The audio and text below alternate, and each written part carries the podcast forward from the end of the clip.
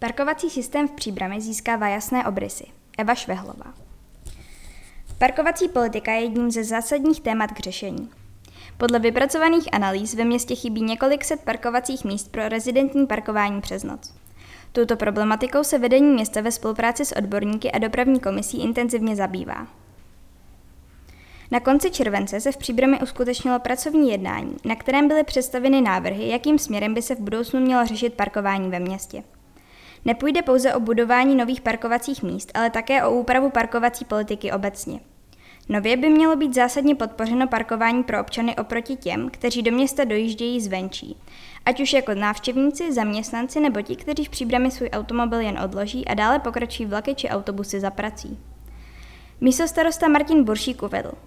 Schůzka s autorem studie panem Horským byla přínosem pro všechny zúčastněné, mezi kterými byli zástupci městské policie, dopravního úřadu, samostatného oddělení silničního hospodářství a dopravní komise rady města. Potvrdili jsme si hlavní směr, kterým by se měla příbramská parkovací politika ubírat. Cílem je zvýšit dostupnost parkovacích míst jak pro noční parkování na sídlišti, tak pro denní rychloobrátkové parkování ve Staré příbramy. Přičemž zvýhodněnou skupinou budou občané města a ti, kteří zde mají sídlo nebo provozovnu firmy.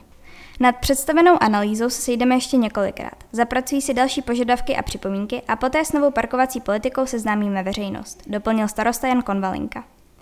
V rámci řešení parkovací politiky města se mimo jiné připravuje záchytné parkoviště, které vznikne na Flusárně. Připravované záchytné parkoviště na Flusárně má za úkol uvolnit v centru města parkovací místa. Parkoviště bude sloužit především těm, kteří své vozy odstaví ve městě a dále za prací pokračují autobusy.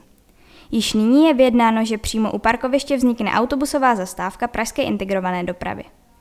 Vzniknout by mělo 100 parkovacích míst, počítá se také s výsadbou zeleně. Spevněnou plochu na Flusárně nyní mimo jiné využívají řidiči kamionové dopravy. Tento stav je možný udržet do okamžiku, než začnou práce na výstavbě nového zachytného parkoviště.